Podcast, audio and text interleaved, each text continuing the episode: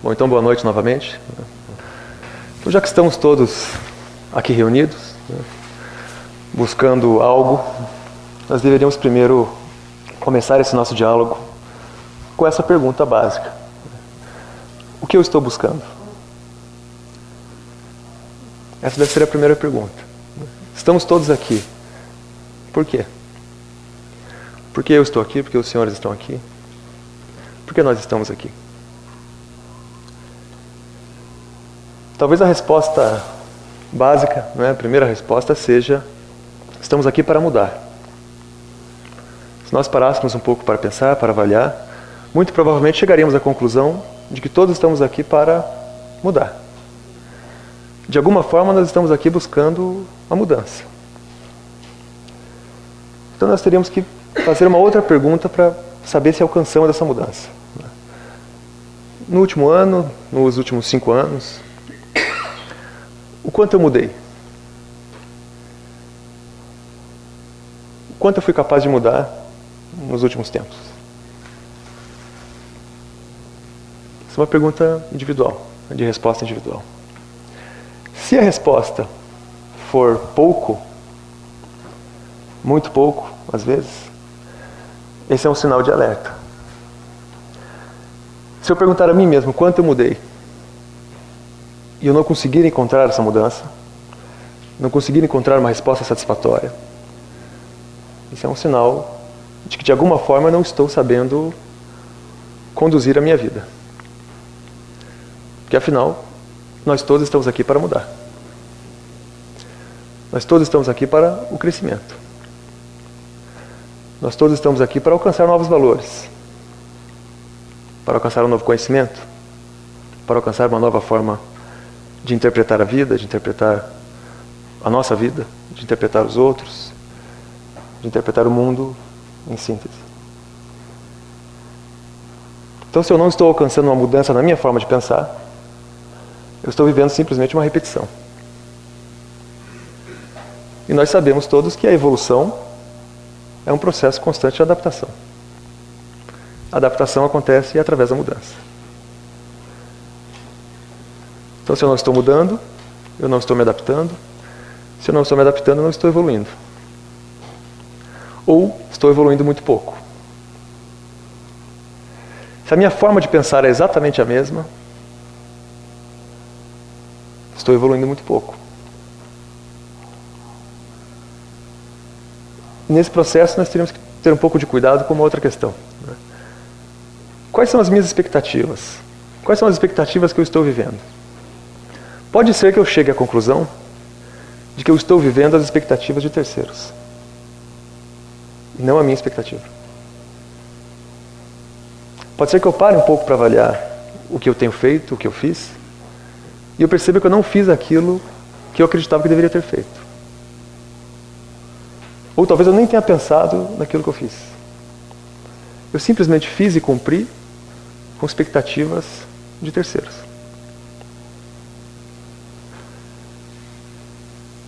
Se eu perguntar a mim mesmo sobre o que fiz, chegar à resposta de que o que fiz foi ser o que outros queriam que eu fosse, aí nós temos o segundo alerta.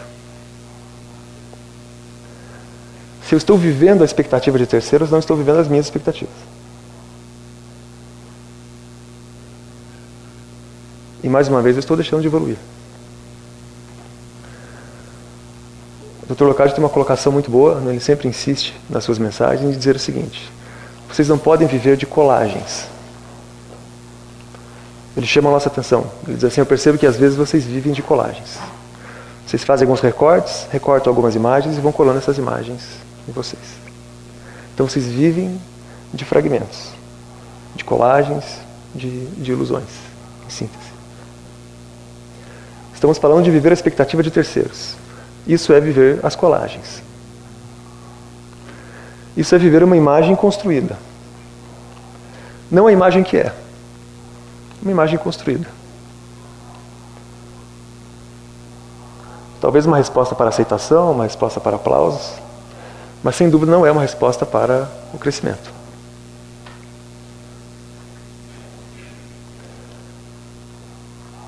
Começamos perguntando o que estamos fazendo aqui. E nós estamos aqui nesse momento em um centro espírita, em um local que tem um processo também religioso. Né? Infelizmente, muitas religiões e muitos sistemas de ideias, sistemas de valores, nos levaram a ver o mundo e a vida com uma forma um pouco determinada demais. Então, pensando em destino, pensando que tudo já está traçado, pensando que estamos todos aqui só cumprindo um determinado traço que já está realizado, já está pronto. Em geral, esses sistemas de ideias e essas religiões, enfim, seja ela qual for, nos leva a um afastamento daquilo que nós somos. Porque afinal ela nos faz viver uma repetição. De certa forma, quando eu não sei dizer qual é a minha expectativa, e não sei dizer se eu mudei, não sei dizer o que eu quero, o que eu estou fazendo, de certa forma eu estou vivendo uma ilusão. A ilusão, às vezes, ela pode ser prazerosa, mas ela é sempre temporária. E aí nós temos um problema. Às vezes é melhor aceitar um pouco por um momento a dor da verdade do que permanecer com a embriaguez da ilusão. Se eu aceito que há um destino, que está tudo pronto, que não preciso fazer nada, eu estou aceitando uma mentira. Se eu estou vivendo uma mentira, eu estou vivendo uma ilusão. Pode até responder por um breve momento, mas é passageiro, é temporário. É exatamente como a embriaguez. Suspende os sentidos, suspende de certa forma a razão, dá um prazer temporário, e depois de pouco tempo eu descubro que aquele prazer acabou. E que aquilo foi uma ilusão. E que eu estava vivendo uma certa mentira. Que mentira é essa que de certa forma nós acabamos vivendo sem mesmo perceber? É a mentira de não saber quem eu sou. A mentira de não saber o que eu quero. A mentira de não saber quais são as minhas expectativas. A mentira de não saber, por exemplo, que eu estou aqui agora, nesse local. Nenhum líder religioso, nenhum líder político, ou qualquer outra liderança que seja, pode trazer a algum de nós a solução ou a resposta. Aqui nós não trazemos soluções nem respostas, por exemplo. O Dr. Locade, quando faz uma mensagem, ele não traz soluções e respostas. Porque a resposta é individual. Porque a solução é individual. Porque o desafio de cada um é o desafio de cada um. Porque a dor de cada um é a dor de cada um. Porque o caminho de cada um é o caminho de cada um. Não há repetição nesse processo. Não há um caminho repetido, não há uma fórmula mágica para resolver os problemas. Então nós aqui, eu por exemplo nesse momento, não posso apontar soluções.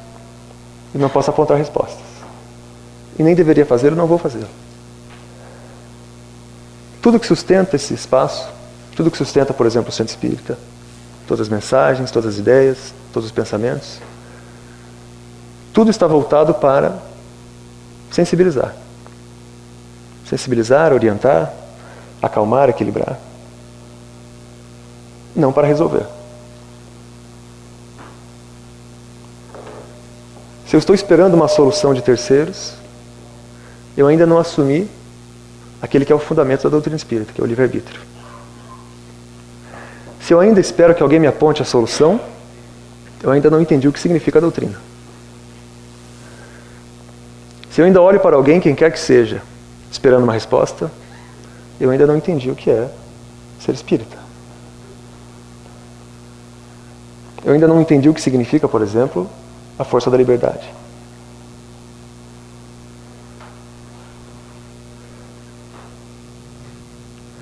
Será que nós somos livres?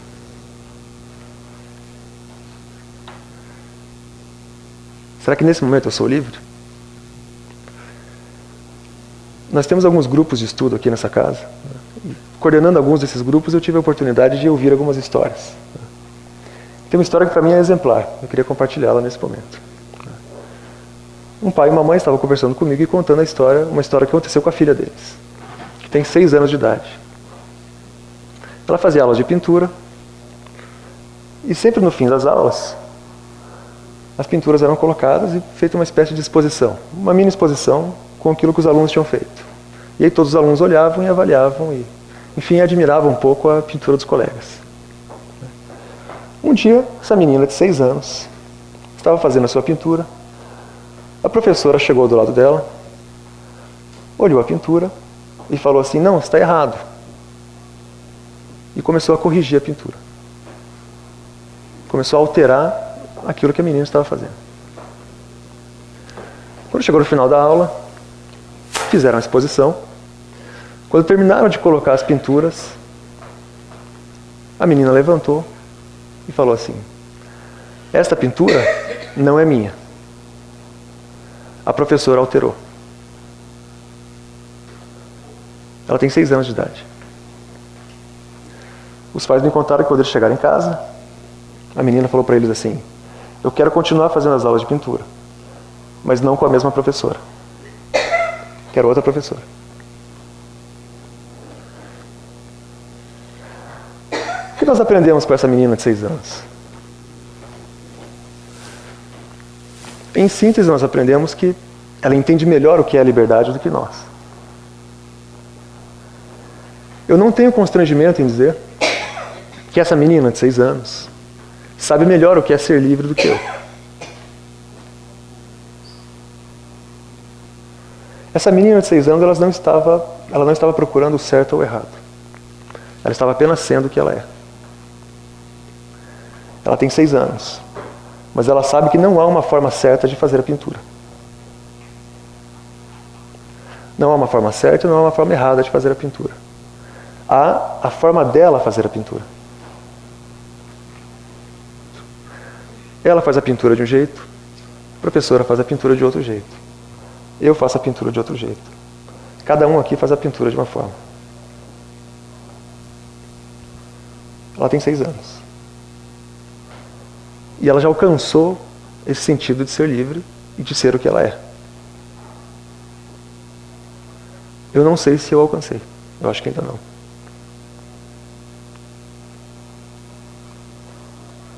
Essa menina de seis anos, ela não está vivendo as expectativas de terceiros.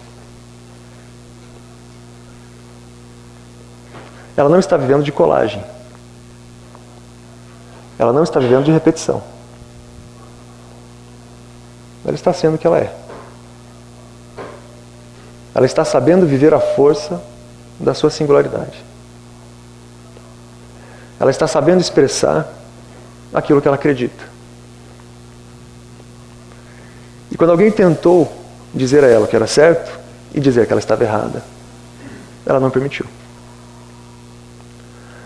Quando alguém tentou impor sobre ela uma expectativa, ela não permitiu. Ela continuou vivendo a expectativa que ela tinha construído sobre ela mesma. Portanto, essa menina pode ter só seis anos, mas talvez ela viva mais uma verdade do que uma mentira. Talvez ela viva com mais consciência do que eu, por exemplo. Talvez do que, mais do que muitos de nós.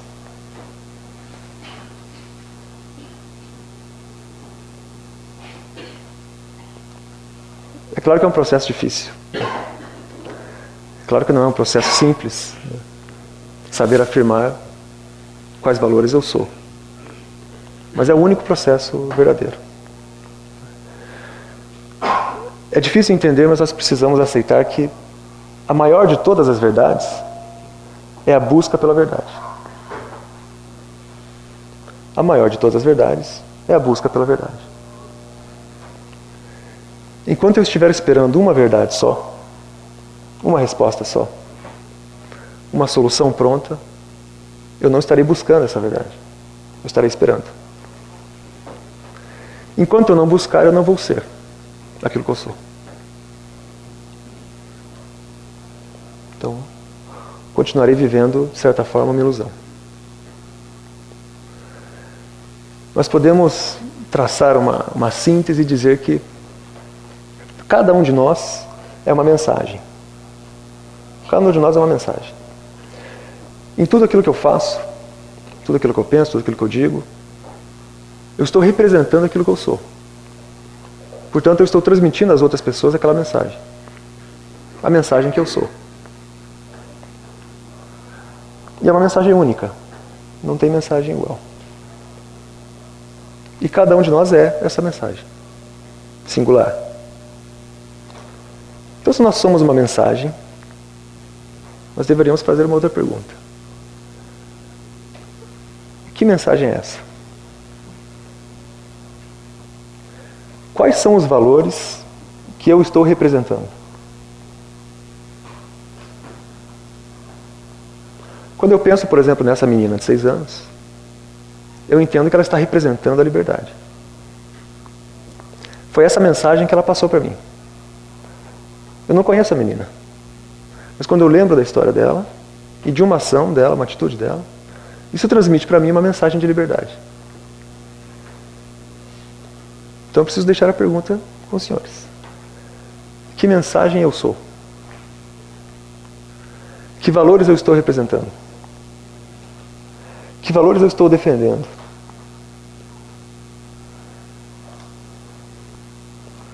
O que eu estou transmitindo? Sou eu? Ou é uma repetição?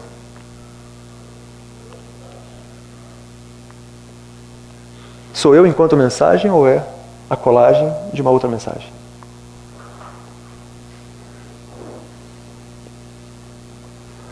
Melhor ficarmos com a proposta da mudança.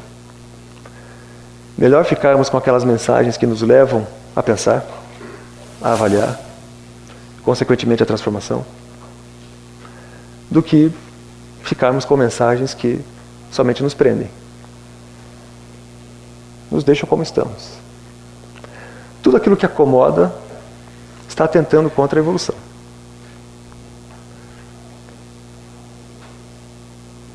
Tudo aquilo que movimenta está no movimento do crescimento. Então nós temos que aceitar o movimento. E estar no movimento. E o movimento é de mudança.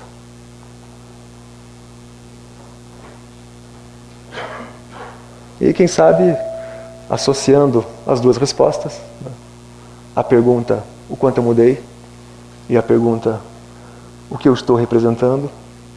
Quem sabe dessa forma seja possível a cada um alcançar um novo momento, alcançar uma nova proposta, alcançar, quem sabe, um novo olhar sobre aquilo que é, sobre quem é. E principalmente, avaliar, por exemplo, se aquilo que está lendo, as pessoas com as quais conversa, aquilo que está buscando, os lugares que frequenta, se tudo isso está trazendo a si mesmo uma resposta de mudança. As palestras que os senhores escutam aqui estão sensibilizando a mudança? Se não estiverem, não precisam retornar. Aquele livro que você leu, sensibilizou a mudança? Se não sensibilizou, talvez seja melhor procurar outro tipo de leitura. Os lugares que eu frequento são lugares que me acomodam, são lugares que me colocam em movimento.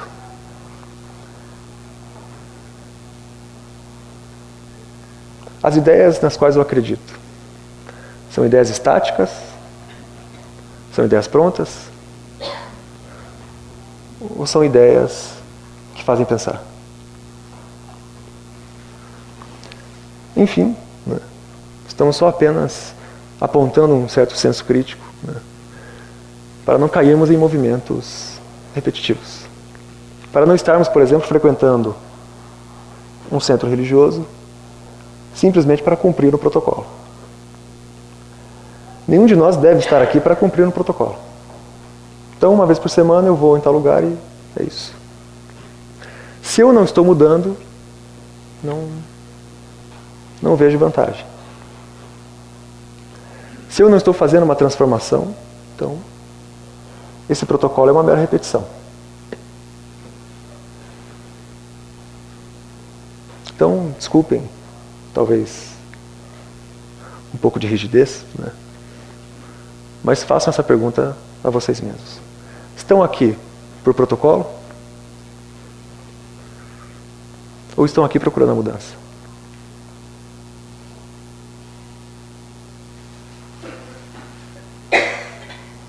A resposta fica a cargo de cada um. Então agradeço pela atenção, senhores. Nós vamos continuar os trabalhos. Né? E enquanto estiverem aqui, seja no passe, seja esperando, seja nos corredores, seja conversando com alguém, estejam pensando sobre isso. Qual mensagem vocês representam? E o quanto vocês têm conseguido mudar. Obrigado.